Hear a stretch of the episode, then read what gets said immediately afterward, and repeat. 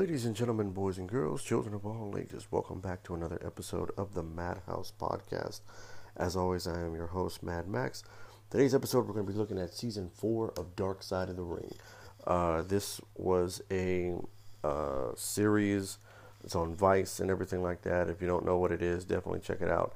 Uh, I think all all four seasons are available now on uh, Hulu, if I'm not mistaken. But um, uh, episode four, I mean season four, uh, is basically ten episodes, and we're gonna give and we're gonna do a quick run through through all the episodes and everything like that, and into the world of professional wrestling, and of course, henceforth the name, the dark stories from it. Uh, episode one is called Chris and Tammy. This is, um, this is basically telling the story, the life and careers of both Chris Candido and Tammy Lynn Sytch. Um, Tammy Lynn Sytch, you might, uh, for all you wrestling fans out there, might know her uh, in the early days of W W E, um, uh, from I think from ninety-six to about er, from late ninety-six to early ninety-eight. Uh, she went by the name of Sunny, and she's revealed. She's uh, also been referred to as W W E's first diva, um, and everything like that. To whereas Chris Candido uh, was a wrestler. Uh, he was not necessarily a wrestler that a lot that too many people had heard of, but he is a wrestler that a lot of people who are diehard wrestling fans and fans of the independent promotions uh, know very, very well. And things like that. He was also a wrestler from the late nineties all the way up to about two thousand five. Uh, but this is just this is just them telling them stories about how this. I, I compare this one to the to the Chris Benoit story. Benoit's story is kind of intertwined with the tragic story of uh, himself, and, and then of course his good friend Eddie Guerrero, to where they're kind of intertwined together. And everything like that. But then again, it's like one is outshot, one is one is glorified while the other one is vilified. It's the same thing here with Chris Candido and Tammy Sytch. Um, Chris Candido was a great in-ring performer. You know, he wasn't really the big, you know, husky wrestler that everybody thinks of. You know, he wasn't the stereotype. He wasn't the stereotypical six foot five, you know, two hundred and you know two hundred and seventy five pounds or anything like that. He was one of the smaller wrestlers on the scene and everything like that. He was what you would call like a cruiserweight or a light heavyweight or something like that. And um, you know he, but he could go in the ring. He would be he would be a perfect fit for today's modern wrestling. When you got smaller guys like a Daniel Bryan or an A J Styles or a Finn Balor and everything like that, you kind of get that way. And everything else kind of falls into place because you're you're athletic enough to kind of carry the match and everything like that. But in the late nineties, if you didn't have that personality like a Steve Austin or The Rock or something like that, you really weren't going to get over. You weren't edgy enough for something like that. Uh, Chris and Tammy's run, I look at it as, you know, it's tumultuous in all of the wrong ways because earlier on, Tammy's career soared. You know, because she was Sunny and she was coming on, she was coming along just as the the W W E was entering the Attitude Era. To whereas Chris Candido kind of floundered and kind of dropped over to the wayside earlier on because you know they really didn't know what to do with him, and uh, before you know it, he was out of a job, and he unfortunately went down the road of uh, a small, you know. small things started to happen toward, you know, whether it's drugs, whether it's uh, financial difficulties and everything like that. The struggle became real for someone like Chris Candido and everything like that. And then once Tammy Lynn and or Sunny, whatever, whichever one you prefer, once she kind of got out of the whole wrestling business, um, it, it kind of swapped going into the two thousands. Tammy had kind of not necessarily got out of it, but, you know, she wasn't with W W E anymore, and she would make appearances here and there for all these local promotions, but at the same time, she developed, she was starting to slowly develop a little bit of a drug problem and everything like that. Chris, on the other hand, actually got clean and was working independents here and there and uh, joined T N A, you know, in the late, in the mid two thousands and everything like that, and uh, he was part of a pretty good group. And unfortunately, uh, during a pay-per-view match, uh, in T N A. Uh, he broke his ankle. Um, this happened in Orlando, Florida, and he was actually supposed, rather than take the time off and being so committed to kind of being, finally getting his shot, finally being looked at as an actual wrestler, he decided that right after surgery he was going to get on a plane and fly to Chicago. And unfortunately for Chris, uh, that is a very, very dangerous thing to do. And unfortunately it did cost him his life, because shortly after, you know, he had the surgery, he had the cast put on, and I want to say maybe a few days after that, uh, or either it was within that week of him having surgery and things like that, he got on a plane and uh, flew to Chicago, and unfortunately it was either the next day or uh, the next day or somewhere around the same time he got there, he developed a blood clot in his um, in his foot, which unfortunately led to um, his heart failing, and he did pass away in two thousand five. Um, and that was just something that was so tragic, because you had this guy who was starting to get his, starting to kind of get his shit together and start to get on that path of becoming a very successful professional wrestler. And then, you know, as of right now, Tammy Lynn Sytch is looking at facing, you know, a number of years in prison for uh, manslaughter D U I. And it's like, in the beginning, her career took off, his kind of floundered. And then later on in their life, his his career started taking off and her career started floundering. It was more of a tragic, a tragic, uh, it was a tragic story, to say the least, because you had both of these people who, both of these young people got, got popular very, very fast. And their rise to the top was just incredible. And it, the, but as quickly as they got to the top, the quickly, you know, they uh, they fell. It was a fall from grace. Chris fell on some pretty hard times, and then once he started to get his shit together, um, you know, his life was abruptly ended. Uh, but a lot of people say that his life was ended because of his dedication to the wrestling business. His dedication, him being such a fan, and him being just such a, you know, Uh, uh, wanting to uh, to be the wrestler that he knew he could be, uh, it was what got to him. His own hubris is what led to his downfall and things like that. And I have no reason to argue that, because, I mean, when you're that committed to what you do, and you, you know, you're willing to get on a plane right after having surgery, um, you know, that that says a lot about you. But at the same time, you're also ignoring, you know, doctor's orders. You're never supposed to do something like that.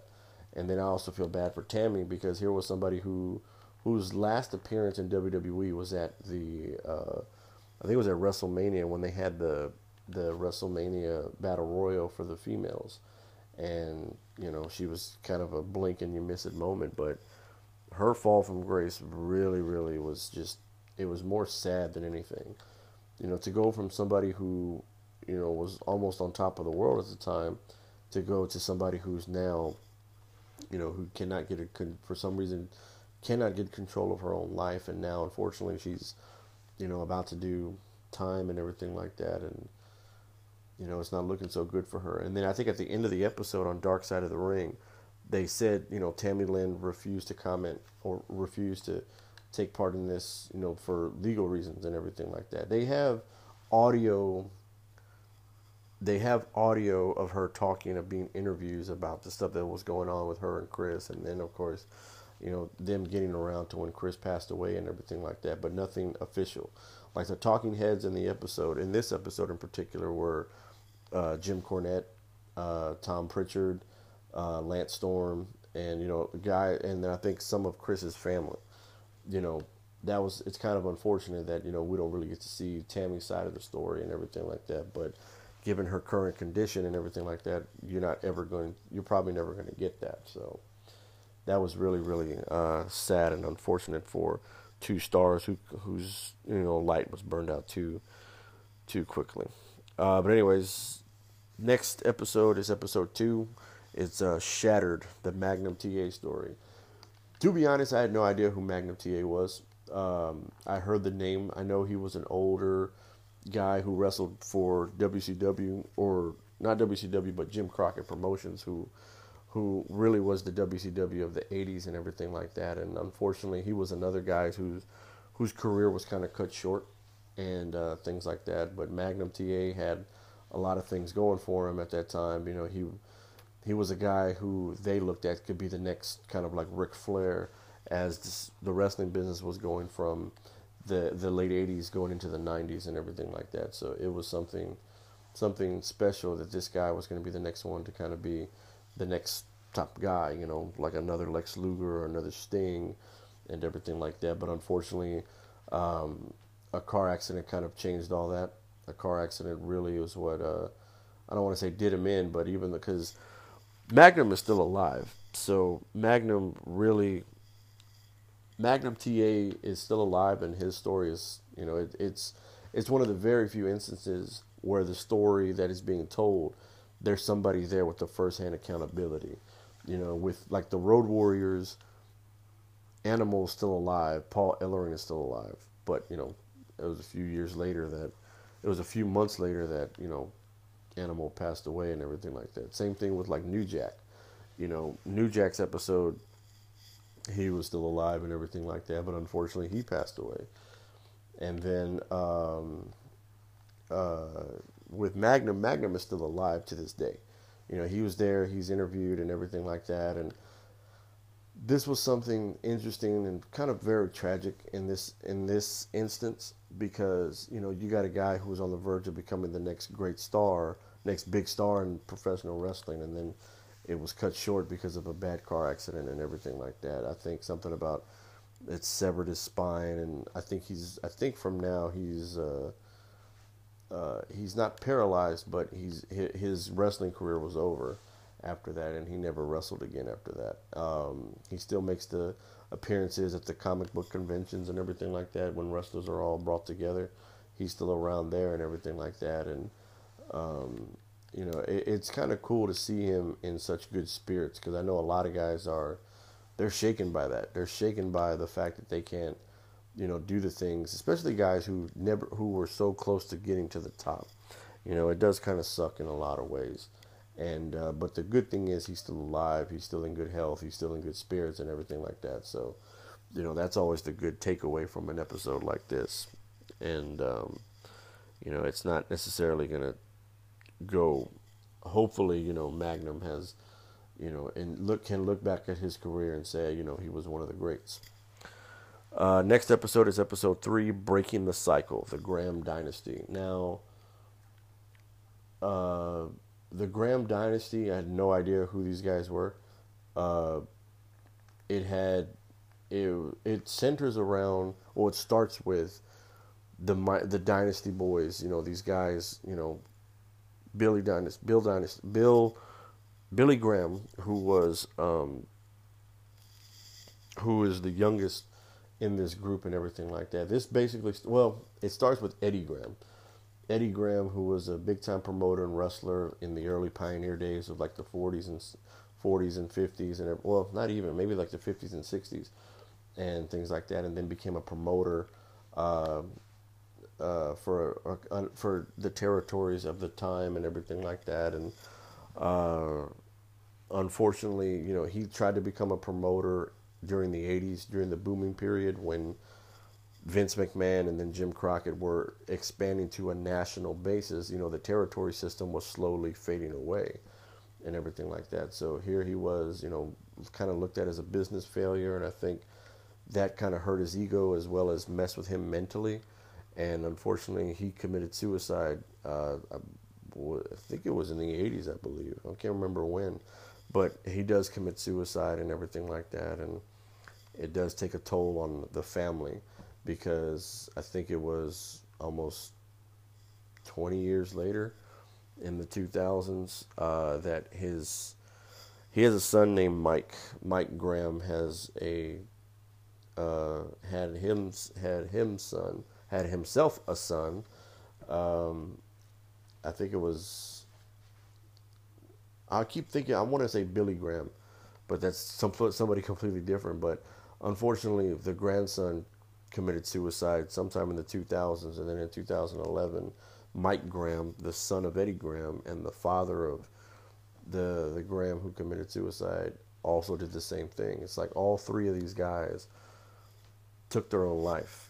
And I don't know if it was, you know, Eddie Graham's thing was, you know, a lot of people felt that he became a, a bad alcoholic. You know, he drank a lot even in his wrestling days, but, you know, it kind of got worse, you know, as he got older and as he became more of a businessman and things like that. Mike Graham, on the other hand, was a little bit different. He struggled with, you know, more of like a depression and, you know, mental health and everything like that. But, uh, you know, this this was more of a cautionary tale, you know, for those people who don't really know how to deal or or don't know how to cope with, you know, the loss of a loved one or things like that. And it was really just sad that Eddie Graham was a great promoter and great wrestler, you know, took his own life. And then not only that, but his son and grandson would follow suit, you know, in the decades following that. And this was more of like a cautionary tale and rather than an episode and everything like that. And I was very surprised that they went this route. And, um, I mean, it is what it is. I, to be honest, I never knew who, I knew who, I've heard the name Eddie Graham. I didn't really know who Mike Graham was. Uh, when I watched this documentary on, on W W E Network, it was the, the rise and fall of the W C W. It featured guys like Magnum T A and Mike Graham and everything like that, but I didn't really know who they were. Ooh. Next episode is the um, What Happened to Doink the Clown, and this one's an interesting episode because I had no idea that different guys had were were the clown, and Matt Bourne, who was the first, the original Doink the Clown and everything like that, Um, was the one who kind of came up with the idea. At first, it was more silly and comical and everything like that. But as years, as time went on and as the years went by, he started changing the character uh, very much to be more of like Krusty the Clown from The Simpsons, a darker, evil clown. They didn't want him to go like full fucking Pennywise, but um, you know, something like along Krusty the Clown, just a, a foul mouth clown, not a foul mouth clown. You know, rather than anything else and things like that. And it was something that Matt Bourne was really, really kind of excited for. But unfortunately for for Matt, his uh, his outside demons kind of got the best of him. You know, he struggled with drugs. He struggled with a lot of things uh, outside of the ring and everything like that. And before you know it, Vince McMahon decided that, you know, this is a clown. Nobody cares who... He's Doink the Clown. You could put anybody in that suit and people would buy it. But, and unfortunately for Matt Bourne, that is exactly what happened, you know, because he couldn't get in control of his, because he couldn't get in control of the demons he had or get his shit together or do something that for, you know, for everybody to kind of benefit him or make him the, the one to see and the one to like to build the attraction around him, you know, he couldn't do it. And unfortunately that led to his releasing, you know, not that long after Doink was introduced and everything like that. So he didn't really get a chance to do a whole lot of the Doink stuff, and even when it did, when it was time to make that transition, um, he he saw a little bit of the action before he was out of the company uh, completely and everything like that. So this was something that kind of took me by surprise because I had no idea that the character of Doink the Clown was inhabited by, you know, so many different people over the years, and also that, you know, he actually had an idea. The guy who started it all with Doink the Clown actually had an idea to take it, you know, and for, and keep pushing it to, you know, to make a career out of it. But because of his, um, you know, but because of his bad habits outside of the ring, it didn't go nowhere. It didn't go the way he wanted it to. And then, unfortunately, you know, Matt Bourne is no longer with us. And uh, it was very sad to kind of see that and everything like that. But I don't even think guy, the W W E even acknowledged it because, um, you know, because, like I said, Doink the Clown was... was inhabited by other people, so there's not really a clear-cut person you can pinpoint and say he's Doink the Clown and everything like that. Uh, it's unfortunate. It's also kind of like, like I said, like a cautionary tale. Like you gotta, you gotta be able to, you know, do things, and you gotta be able to, you know, get better, get clean, get all this stuff, take care of yourself, especially in this line of work and everything like that. You know, his career could have been something completely different had he just kind of stuck to his own, kind of just stuck to this, uh, to the whole, the idea of just being uh, Doink the Clown and everything like that. But, you know, unfortunately, you know, his his out of the ring tactics and antics and things like that didn't really get him nowhere. So it ended up being more so a uh, a flash in the pan and things like that, rather than it being like a career. Uh, next up is the Junkyard Dog, J Y D. You know, he this was another popular wrestler in the eighties and everything like that. But um, this was a guy who was popular throughout the South for a long time, in the Mid-South with Bill Watts and everything like that. And um, Houston Wrestling, of course, he was popular here. Uh, and then, you know, went up to work with Vince. But unfortunately, uh, where the darkness, dark side of the ring really kind of comes out in the Junkyard Dog is the fact that because he wanted to be the biggest star he could possibly be, and he knew that he couldn't get any bigger just working independence all those years, he decided to take his talents up north and, you know, work for Vince. And, you know, a lot of people say had that impression that, you know, Junkyard Dog is a is a hell of an athlete, a good wrestler, a good entertainer, and things like that. He could be he could be a top guy, but he won't be Vince McMahon's top guy. You know, he won't be bigger than Hulk Hogan and everything like that. And unfortunately, J Y D's run in W W E was is not necessarily that long. It was a few years, to kind of say the least, and everything like that. But at the same time, um, At the same time, I don't think he did himself any favors, you know, kind of having that mindset and kind of having the idea that he was bigger than certain guys that are already there. I just think that, um, I just think that J Y D got popular off his own merit, and he was able to do things that he wanted to do, and he was able to get popular off the things that he was doing for a number of years. But, you know, once he went up north, there was a whole different landscape. I know a lot of wrestling experts have always said the southern, the south style of wrestling is much different than the the north side, because in the north, everybody except for Canada, it was the big showmen, the big muscular guys, you know, who would wrestle with the smaller guy and everything like that, to whereas the guys down south, it was more of an in-ring wrestling program than sports entertainment. So J Y D did fit the mold for certain things like that, but at the same time, you know, he couldn't get up. He, he was going to have to understand and find out the hard way that he was only going to be able to stay in. Um, he was only going to be able to stay in that top spot in certain places for a little while. Then when he tried to invade the another market and everything like that, it's I don't want to say it's going to go up in smoke, but I I will say that it does kind of have that, you know, fall from grace, so to speak. And you know, he had kids at the same time and then developed a little bit of a drug habit, you know, as his career kind of winded down. And unfortunately, J Y D is no longer with us. And um, this was something, this was an interesting story, because you didn't know, there are a lot of things that they talked about that, you know, not too many people knew about and everything like that, especially like his, you know, struggling to, to adjust to regular life after his wrestling career had uh, pretty much ended in the late nineties. So that's unfortunate. Next episode, we have the tragic fall of Adrian Adonis. Now, this episode, in my opinion, was probably my least favorite or my least in- interesting about it, because I really didn't know who Adrian Adonis was. Uh, I, I know he passed, he was murdered, or I don't know if he was murdered, but he was killed in a car accident uh, in the eighties, in the eighty-five, eighty-six time frame and everything like that. And I really didn't have a whole lot of about this episode that was really intriguing to me, because to be honest, I, I rarely...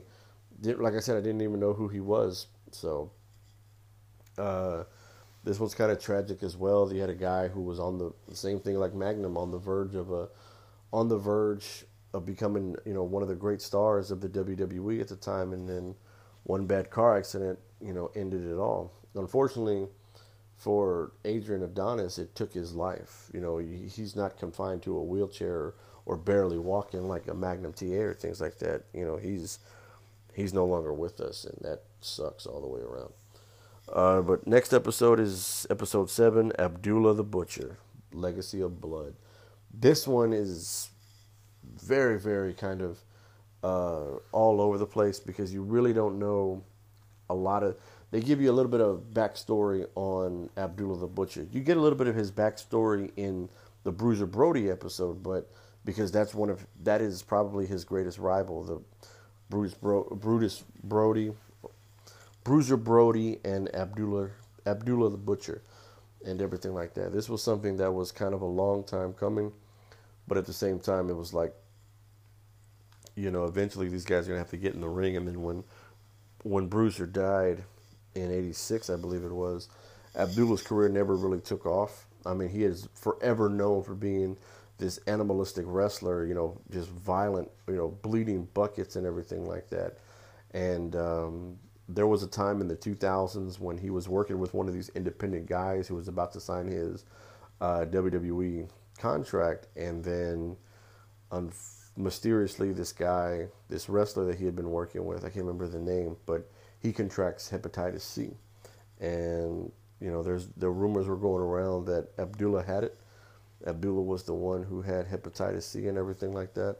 And uh, he's probably the one who gave it to him because, you know, much like, you know, combat sports, you know, blood gets everywhere. Blood gets on people. And, um, you know, unfortunately, it led to him no longer having a career in the world of professional wrestling. But Abdullah's career kind of took off. And uh, Abdullah's was kind of kind of sad. You know, he was motivated by the fact that, to the fact that, you know, his mother had to do a whole lot, you know, just to take care of the kids and everything like that. And he didn't want to ever see nobody do that. And then the idea that he never went to school after dropping out of school at the age of like six or seven, not learning how to read or, you know, write or anything like that is very unfortunate. And I was like, I don't even know if that's true. That sounds like something made up, but, you know, there's a lot of things that there's a lot of things that Abdullah is not doing. And, you know, to hear that he's going through financial troubles and things like that is just very heartbreaking for a guy that meant so much to the wrestling business and the and had a, a little bit of notoriety around him and everything like that. It's really just unfortunate to see where he's at now, you know, barely walking and barely doing any type of movement or anything like that. But I mean, it's hard to get it's hard to root for the guy when, you know, he's, you know, ruined a lot of people's careers, you know, over the years and everything like that. But that's neither here nor there. Uh, this episode was kind of sad, you know, the fact that he really didn't have anybody kind of looking out for him ever, really, until like towards the end of, towards the, towards the point of no return where he's at now. And, um, you know, it is what it is. I don't think Vince McMahon is going to induct him into the Hall of Fame, but, you know, we'll see what happens from here on out. Um, the next episode... Next episode is Bam Bam Bigelow, the Beast from the East. You know, this was a guy who, story about a guy from New Jersey and everything like that, who was probably one of the best big men to ever, you know, step into a ring and everything like that. And, you know, Bam Bam was that guy. Bam Bam was a big guy who um, who could move like a like a lightweight. You know, he moved quicker, faster, you know, worked out, worked out harder just as much as anybody did and had himself a fabulous career, but never really made it to the top for some reason, you know. They brought him into the W W E like in the eighties, and, you know, he could never be on the same level as um, as Hulk Hogan or anything like that. And, you know, he had a, a decent run in W C W. He had a decent run in E C W. And uh, he really kind of took care of his own, and he really was looking out for family and everything like that. But like a lot of guys do at that time, like a lot of guys from that generation, what they do, they develop, you know, that drug habit gets the best of us. That drug habit just, it latches onto you, and it it is a hell of a, it is a hell of a, a bug to shake. You know, a lot of guys don't want to shake it. A lot of guys don't think they have a problem, you know. If you look at a guy like a, you know, uh, like a uh, a Brian Pillman or a um, or a Chris Benoit, even a Chris Candido, even something as recent as Kurt Angle, you know, these guys don't think they have a problem because they're doing what they love. But at the same time, Bam Bam's whole thing was being motivated. You know, he had a he had to be the breadwinner. He had to be the one taking care of everything in and outside of the ring, whether it came at a cost of his own body, whether it came at a cost of whatever. But you know, once that drug problem kind of kicked in, and once that drug problem, you know, got out of hand, you know, he he lost everything. Everything that meant something to him was gone. Lost his wife, lost the kids, you know, almost killed his daughter because he passes out while driving. And, um, This is just more of a of a cautionary tale about, you know, the stuff that happens in the ring and the stuff that can or, you know, can or can't happen once wrestling is over and everything like that. And I don't think that Bam Bam was able to find was ever able to find that little niche that he needed to be successful in the long run and everything like that. And that was kind of a little bit more of a tragic story than it was a um, than it was a uh, you know like a, a comeuppance or anything like that.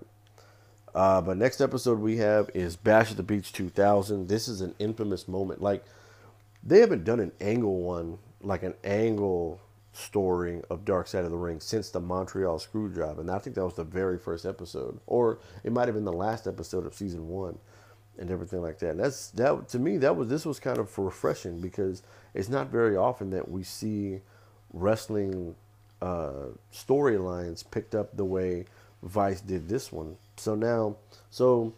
W C W's Bash at the Beach was it was in two thousand. The main event was was originally supposed to be this match for the W C W World Heavyweight Title between Hulk Hogan and Jeff Jarrett and everything like that. Now, what's interesting about this episode is, like, it's a lot of he said, she said. I don't even think Hulk Hogan was interviewed for this one because of his commitments to W W E and then them letting him back in.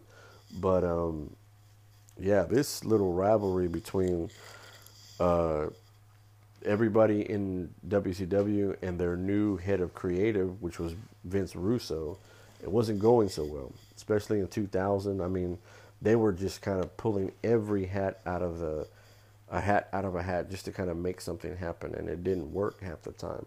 They put the world title on David Arquette, a fucking actor. I was like, really? You take your world championship and you put it on somebody who doesn't even wrestle, who's not going to be here, you know, when when the story starts to develop, or at their live events, or, you know, he's not going to be there, but yet they put the world title on him. And, um, you know, it is what it is. But uh, I think the issue with this whole thing is the fact that Vince Russo and Eric Bischoff could not get on the same page about how they wanted to do this. Now, you could sit there and argue that, you know, Hulk Hogan played his creative control card, which nine times out of ten he did, or, you know, whatever you want to say about it. But at the same time, he was asked to drop the belt to Jeff Jarrett, and he refused because Hulk Hogan is like six foot four, six five, two hundred and sixty pounds, to whereas Jeff Jarrett is like five ten, five eleven, two hundred pounds, and everything like that. So why would Hogan lose to a guy that small? And uh, you know, it is what it is. What was originally supposed to happen was that Jeff Jarrett was supposed to go over on Hulk Hogan. Hulk Hogan said, fuck that, I'm not doing it. So the angle goes out, and when the bell rings, and right before they were about to tie up, Jarrett lays on the floor and just does nothing. And he waits for Hogan to pin him. And Hogan pins him very begrudgingly, and Russo was so mad that he throws the belt right at Hulk Hogan's feet with no other options and everything like that. That's, that's where the story kind of gets a little bit uncomfortable because you don't know who's right and you don't know who's wrong. You just know that, you know, these these guys do not know how to run a wrestling show, really, at all. And it was kind of tragic, and which is why, unfortunately, W C W would go out of business uh, the a year after the this event took place, Bash at the Beach two thousand. So, you know, it is what it is. And W C W did have its bright moments, but, you know, unfortunately, they all went up in smoke because of bad business behind the scenes. Uh, but moving on to the last episode, The World According to Marty Jannetty. I, if you don't know who Marty Marty Jannetty is, he is one half of the illustrious tag team known as the Rockers, or the Midnight Rockers, if you want to get technical about it, and everything like that. So, Mar- the tag team was Marty Jannetty and Shawn Michaels, and they made up the team and everything like that, and they were running shows and, you know, doing all this stuff. They're the only team in history who were legitimately great, but never won the tag team championships. And when they did, you know, Vince McMahon didn't want to air the match because during the match, the top rope breaks, you know, so it's like, damn, what are we going to do? So they kind of just, you know, did their own thing. And, and I don't want to say it was a bad thing, to say the least, but all I'm saying is that everything that happens with Shawn Michaels and Marty Jannetty just goes to show you that these guys were meant to do something great. You know, these guys were supposed to be these long-term performers and everything like that. You know, eventually Shawn Michaels would be the one to have the the Hall of Fame career and everything like that, to whereas somebody like Marty Jannetty is just kind of like a flesh in the pan. And looking at him now, him kind of being confined to a wheelchair with a bad fucking foot that looks like it's got its own heartbeat and everything like that, it just looked bad. My takeaway from this was just, you don't know whether or not Marty is telling the truth. You know, you got, he's telling stories about murder, about all this other stuff, and nobody really knows if it's true. And the fact that he kind of goes back and forth about it like nothing happened, no matter how serious it was, it's hard to believe it. The biggest takeaway I have from an episode like this is that, you know, this is like the the ramblings of a madman. You know, be careful who you talk to, or be careful who you share your intimate secrets with, because when it all comes out, or when it all does something like this, you know. But at the same time, if you got a guy like Marty Jannetty telling you that there's a dead body behind the dumpster and he needs help, and get there and there's nothing there, it's like, dude, come on. Why are we here? Why why bother to listen to what he has to say if, you know, he tends to ramble off so many times? And it's like, this episode was kind of depressing, because you had a guy in Shawn Michaels who's a Hall of Famer, who's helping Triple H run N X T, who's doing all this other stuff in wrestling, to whereas Marty Jannetty is struggling just to make sure his foot doesn't get amputated or something like that. I mean, the guy is just kind of all over the place and doesn't really know where he fits in. But at the same time, he was never going to be able to shake that drug and alcohol bug that he got after W C W had closed and after a lot of things that happened in his life. Marty Jannetty is a great wrestler. The problem is he let the drugs and everything kind of take over his mind and everything like that, and it is really unfortunate. The fact that he, you know, he basically becomes a footnote in Shawn Michaels' career. So, you know, it is what it is, and I do feel bad for a lot of the people. Other times I just don't care really at all and everything like that. So, you know, it is what it is. People can do things. People change over time, and drugs and alcohol is a hell of a mixture, and it's something that I wish everybody would stop, you know. But at the same time, you know, who am I to judge somebody, you know, to kind of want to be, for taking care of their body and wanting to be able to, you know, inflict pain or be the ones to kind of just be like, nah, I can't do this anymore. But yet, with all that stuff that comes in the wrestling business, a lot of people still consider it fake. And it's like, dude, where, when are we going to get our respect of being, I don't want to say like an actual sport, but more than just something that's scripted? I don't understand. But uh, who knows what the future brings for Dark Side of the Rings. These stories are just kind of all over the place. You know, they range from a lot, and I would like to see one if you're going to do a character study. But my whole thing has always been, with these episodes, you have to do something different. You can do a wrestler who's passed away. You can do a wrestler who's still here. You can do a tag team. You can do a lot of things uh, with this type of channel, with this type of airway and everything like that. But, um, you know, we'll see what happens in the future as far as Dark Side of the Ring is concerned, because this... This season was not that bad. I was really intrigued by a lot of the episodes and everything like that, except for the uh, like the Adrian Adonis one was, I don't want to say whack. It was, you know, it was good television and everything like that. It's just, you know, it's not something I think of when I think of uh, what's been going on with uh, with Dark Side of the Ring, because you got all kinds of story coming out. They talk about wrestlers who were gone, not here, or here and not really, you know, full-minded and everything like that. I would like to see some more Dark Side of the Ring stories. I'm just not sure which ones in particular. I think one about the late, great Scott Hall would be good and everything like that. So I'm not, eh, like I said, I'm not sure how to end this. I'm not sure where we're going to go from here. But uh, as far as season four of Dark Side of the Ring is concerned, it is pretty good. It's got a few dry moments in there, but it is pretty good. If you're a fan of these uh of these episodes, definitely check out Dark Side of the Ring. I know for a fact that it's on Hulu, because that's where I watched season four. So, uh, but anyways, guys, that's going to go ahead and do it for today's episode. If you like the episode, be sure to follow the podcast on all podcast outlets, whether it's Spotify, Apple Podcasts, iHeartRadio, Pandora, Google Play, Odyssey, Reddit, wherever you're getting your podcasts from. Be sure to follow the podcast on all social media outlets, Instagram and Twitter, The Madhouse twenty-one. Uh, let me know what you guys thought about the fourth season of Dark Side of the Ring. Did you like it? Did you not like it? Whatever the case may be, let me know. Instagram and Twitter, the Madhouse twenty-one. Be on the lookout for more episodes as they come out. We do got some stuff coming out this weekend, but, you know, the time is going to be a little bit different. It is my birthday weekend, so you guys are going to have to bear with me here.